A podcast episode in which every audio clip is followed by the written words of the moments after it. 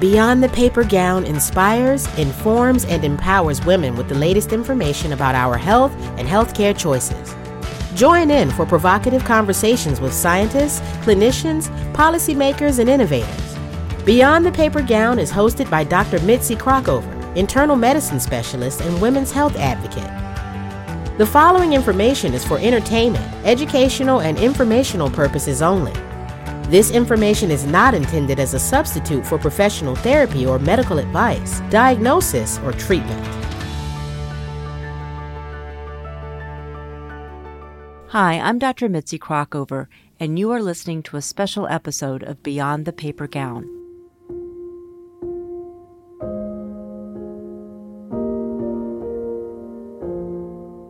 We knew it was coming.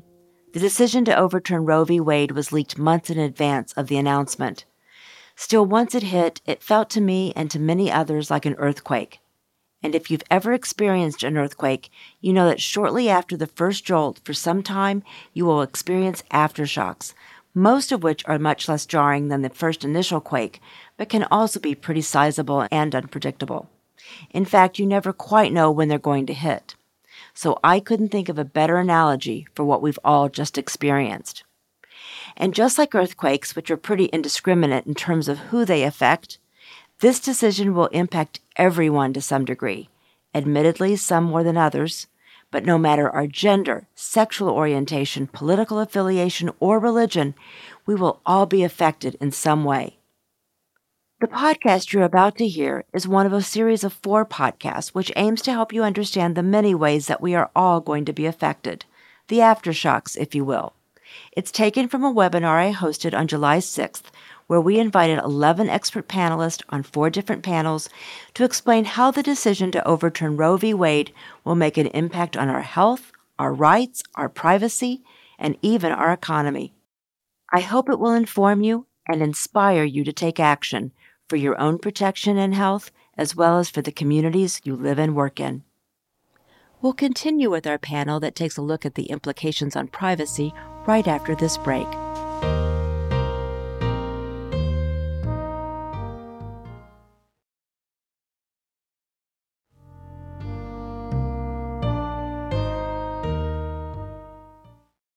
Here's a quiz. Is the personal information you provide to a health app covered by patient privacy laws? Does the company who provides the app have an obligation to protect your data? Who can see your internet searches? In light of the Dobbs decision, what you don't know could put you in jeopardy and has broad implications about health data in general. The panel you're about to hear focused on privacy issues, such as what does this decision mean for apps, internet searches, social media, or even conversations with health professionals, as well as steps to best protect ourselves and our data. Our next panel is coming on board. There's Laura Compton, who's a member of Mintz, Levin, Cohn, Baras, Glovsky, and Pompeo PC. I hope I said that right, as an attorney. And Blair Hirst, who's founder and CEO of the Digital Health Review. And Stephanie Humphrey, a technology and lifestyle expert, as well as author. Thank you all for joining me today. We started the conversation with Laura Compton.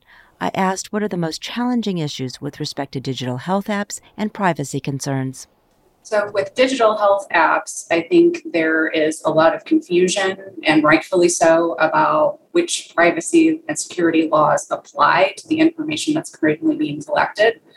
Um, and, why is this important? Because, you know, since the early 70s, we've been operating under Roe, and during that time, the amount of information that's being collected on all of us in the digital space has exponentially increased, as has the value of the data that is being collected on all of us.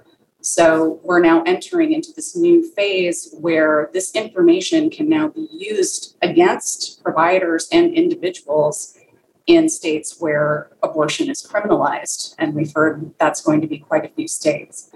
Um, so, really, just awareness of what laws apply and how that plays out when it comes to collection of information is going to be critical. And Blair, you again um, focus on uh, digital health apps, and you know the founders of these apps and uh, and these companies. What are some of the challenges that they're seeing with respect to uh, trying to manage their data privacy? their, their clients' data privacy? Well, it's, it's fairly multiple. Um, a lot of these companies, to begin with, have been struggling with just the basic fact of getting trust. If we can gain trust, we'll be able to deliver better access um, to care and at a cheaper cost. So there's benefits there. I mean, I think Roe v. Wade is going to erode some of that trust as well, because now they're starting over because folks are asking, what data are you collecting? Where are you sending it to? And these are questions that consumers need to ask.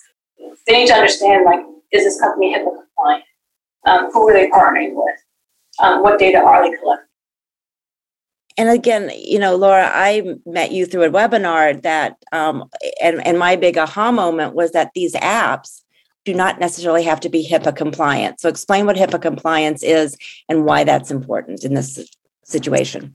Okay, so it, it is a common misconception that HIPAA, which has privacy and security requirements that are applicable to protected health information, applies to all of the health related information that's out there in the digital world, and that's simply just not the case.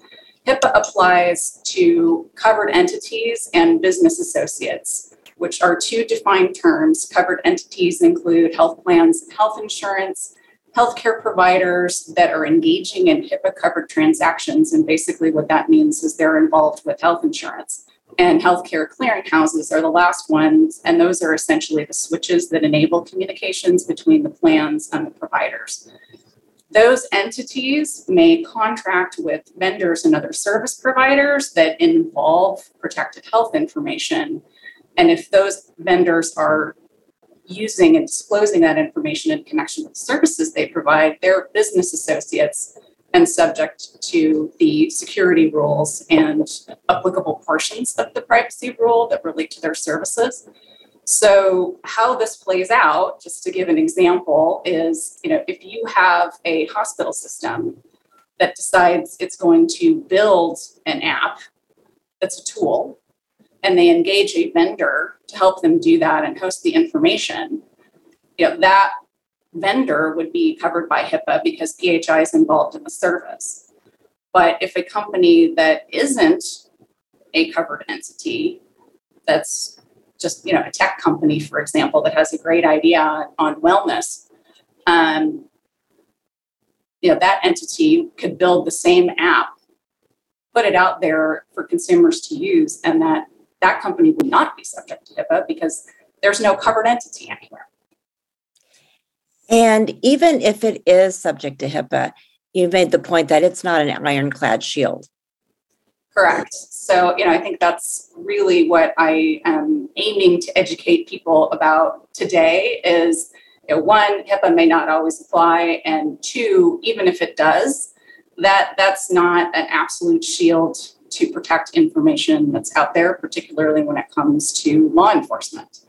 So, um, you know, HHS has come out and said, you know, as a healthcare provider, you can't go volunteer information to law enforcement if it's not required by law.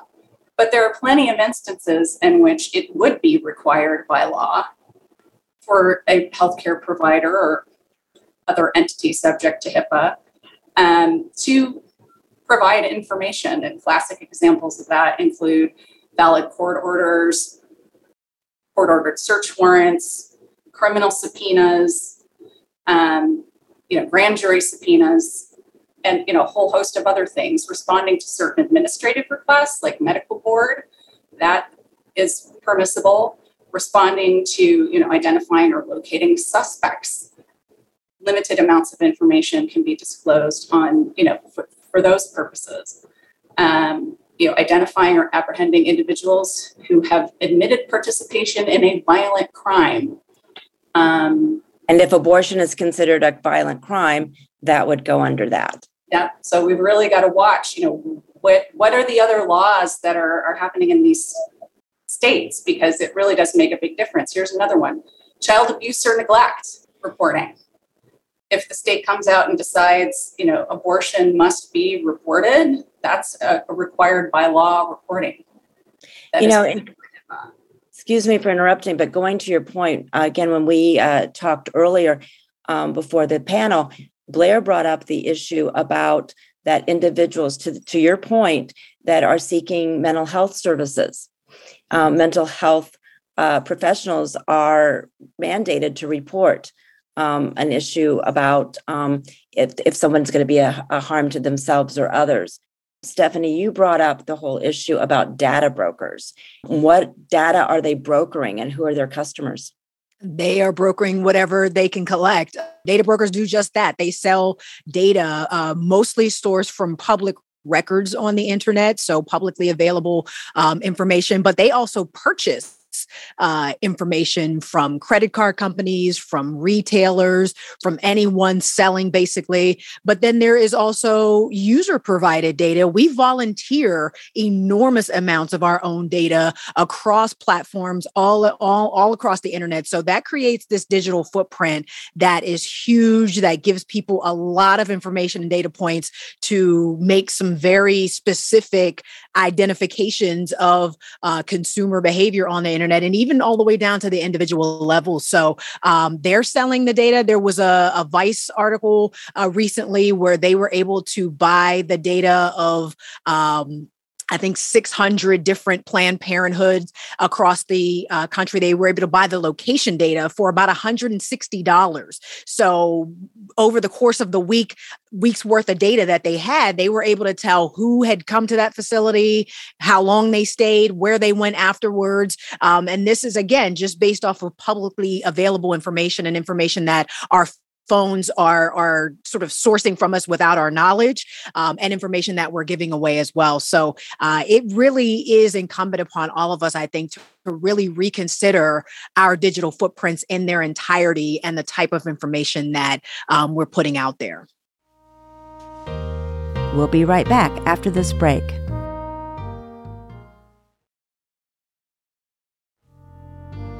Welcome back to Beyond the Paper Gown. I just want to make the point that a lot of times when women are looking for abortions, they've been diverted to these quote crisis clinics that look a lot like abortion clinics, but are in fact not such. They're just the opposite. And again, Laura, you educated me that those are not HIPAA protected, even though everybody has a white coat on and they look very clinical but yet again planned parenthood are legitimate medical practices but yet you're saying again stephanie that that information with or without hipaa can still be uh, discovered. And and i also want to go back to the point that and you all can if somebody also wants to comment that app privacy policies it's my understanding that and again because i probably haven't read them and i've just signed the i agree like everybody else that it does say in the fine print that if they are subpoenaed, they have to give up that information. Is that what you were speaking to, Laura? So, you know, regardless of if you're a, a covered subject to HIPAA or not, you know, there are certain processes in which, you know, for particularly for criminal purposes, you know, companies are, are going to be asked to provide this data and compelled to provide the data. So, you know, if you if you get a court order um, you know, there there are certain ways you can try to respond to that, but ultimately, you know, failing to comply with a court order, you're going to be held in in contempt. And you know, depending on the circumstances, um, you know, there's the possibility that you know you're being obstructionist and you're going to come up with an obstruction of justice type charge. In my experience representing healthcare providers, you know these are the types of things that they they run into on a regular basis um, and you know if and for those that are not subject to HIPAA, they even have most of the time less of a shield to be able to say, you know, we can't provide you with this information. Sure. And if I could just jump in there, Mitzi, um, these these platforms, the, the Googles and the social media platforms of the world, they're they're not really inclined to to fight law enforcement um, requests for information. I, I think it, it's greater than it's well above fifty percent um, as far as how many of law enforcement requests they grant on a regular basis. They've they've put new language in some of their terms of service that they will you know scrutinize the request to make sure that it's reasonable and and fair and all the rest of that stuff. But again it's greater than 50% and there was a recent um, case where facebook was actually scammed by someone um, pretending to be law enforcement that was able to make a request for data and get it. So uh, the idea that that the companies themselves are, are going to be these staunch defenders of justice um, with our personal information, I think is is a little bit um, naive to to believe at this point anyway. Now, didn't Google just come up with a statement though that they were going to protect um, They did. I know where you're going already. Uh, so, so Google has. Google has said that they would delete sensitive location data okay. shortly after they collect it, um, which means uh, location data for abortion clinics, for domestic violence shelters, for weight loss clinics, other types of sensitive location information. But they have not specified what that short amount of time is after they collect it. Um, it could be any particular length of time, and law enforcement can certainly subpoena them before they deleted. Uh, number two, if it's sensitive, why are you collecting it in the first place? Um, is the better question to be asking. And and number three, they're not going to be deleting search histories, which have been historically used in uh, criminal cases like this um, where they found someone searching for abor- abortion pills or, or locations of clinics or things like that so there's still a ton of data that they're going to keep and they're still keeping this data they just won't keep it for as long as they keep the rest of it Right. And I just want to underline that there was actually at least one case where search information was used to show um, intention to obtain an abortion in a state that banned abortion. And, and that was used to prosecute a, a woman. For whatever that Google intention was or will be, I think even just disclosing that is a step in the right direction. Because that is what we need to start asking ourselves. If we know what the laws are, folks have been, how are we building up our defenses? And then letting folks know what that is so that we can all work together. Because there is there is and has been some benefit of collecting this data. No, I think that's a really good point. You're really talking about data collection and so much, especially in women's health, where we don't have a lot of research and we have so many knowledge gaps. A lot of these apps are you know tracking and providing that data that we haven't had um, before and actually impacting on you know clinical treatments and um, and clinical knowledge and so that's a really good point in terms of the balance with respect to you know is that going to get shut down as well is that an indirect implication as as well with respect to women's health so thank you for making that point you talked also, uh, Stephanie, a little bit about the role of social media. Talk a little bit more about what details that you were uh, considering.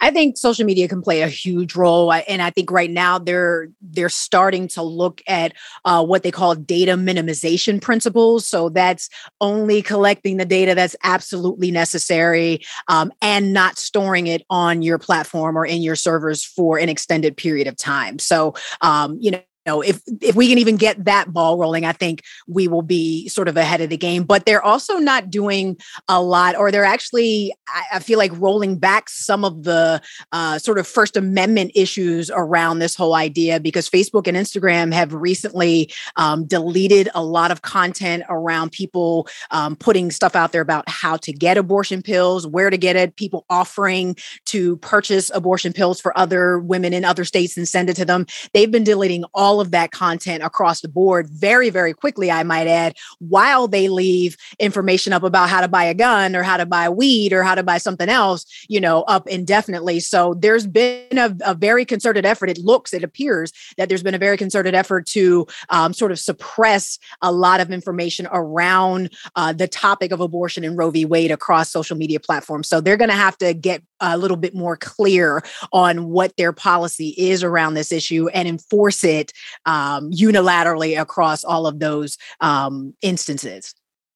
Thank you. Well, in the last couple of minutes that we have, I promised that, that we'd have some very specific uh, suggestions. So I'm going to start with you, Stephanie, and then leave it up to uh, Blair and, and Laura to also uh, contribute. So I would say consider your digital footprint. Honestly, um, you know, if you are concerned about this kind of thing, turn off the Find My feature on your phone. Turn off your location data. Um, use a VPN if you can, or private browsing uh, when searching. VPN is virtual private network. When searching, um, always ask the app not to track. Uh, we get that little pop up on on iPhones now. I'm not sure if Android phones do it, but um, there's a little pop up when you download an app if you it asks you if you want to track it. Definitely do not let it track it. Um, maybe you need a second phone number through Google Voice or a burner phone if you're going to be communicating with clinics and different people like that. Um, lock your phone um, and uh, don't enable the Face ID or the Touch ID if you plan to be in any sort of protest where there is the possibility that you may be arrested. You could be compelled to just, you know, they can put the phone in front of your face and you can show your face to unlock your phone. So disable those features um, and pay pay in cash pay in cash if you can or, or with uh, gift cards. Great. Thank you. Blair, do you have anything to add? Yes, I would say do all the things that Stephanie just advised. Um, that's a very thorough list. But if you are using digital health apps right now to take care of your health and you need that to continue with your health care, I would say talk to that specific company. Reach out to them for specific steps that they're going to be doing to protect your data, protect your health, and get reassured. And if you're not happy with it, search for alternatives. Um, so I do have um, on Digital Health Review a resource for folks to figure out what those companies are. Um, so you can feel free to go there. Great, thank you. And we will put that resource on the website as well. And I also want to make the point again, learning from you all, that it's not just the reproductive health apps that are providing information, but even something as simple as a migraine app or or something that even collects adjacently um, reproductive health information could be a, a source of, of that data. Laura, we'll end with you. All fantastic recommendations, and I agree with all of them. Um, the one thing I didn't get a chance to mention much, but I do want to mention now is just this, the security of, of information. So, you know, for, for those out there who are, are collecting data that could be used, I mean, we know what there may be rules that prevent them from disclosing certain information depending on the circumstances but you know we have states that are enacting laws that are basically incentivizing people to go out and get their hands on this type of information for example in texas. So you know regardless of, of who you are and i know we have a lot of different stakeholders here you know security has always been important for multiple reasons, but you know now there's yet another consideration for why it is so important to think about security of the information that you're collecting and transmitting. Great, thank you. And thank you all so much for uh, your time and your expertise. This was a really uh, enlightening conversation.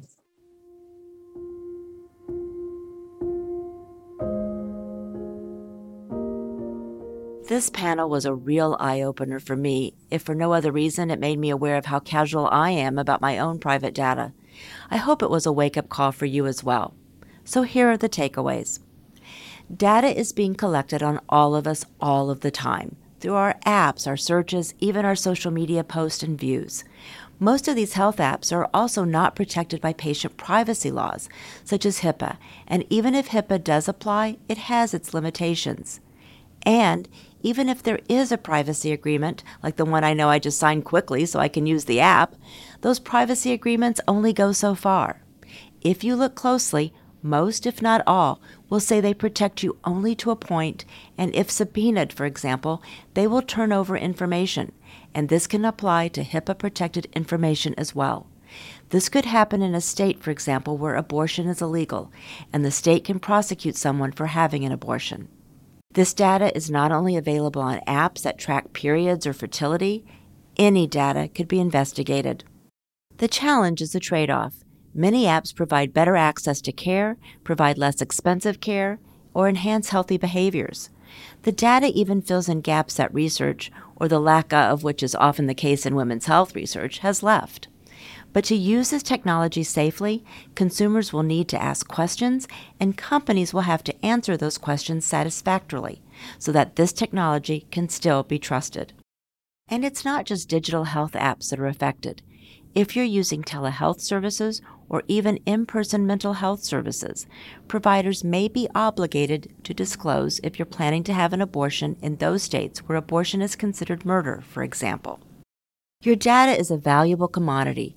Data brokers collect data and then sell it. They've done this with information such as who goes to Planned Parenthood or who's buying a pregnancy test. Even information as specific as how long someone stays at a clinic can be tracked.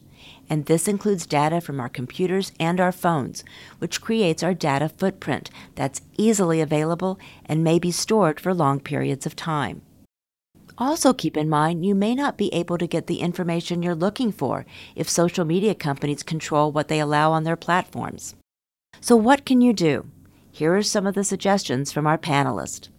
To minimize your digital footprint, turn off location data, use a VPN or private browsing, and don't allow apps to track you. Pay in cash or gift cards when you can. Use a separate phone if calling an abortion clinic or communicating sensitive information.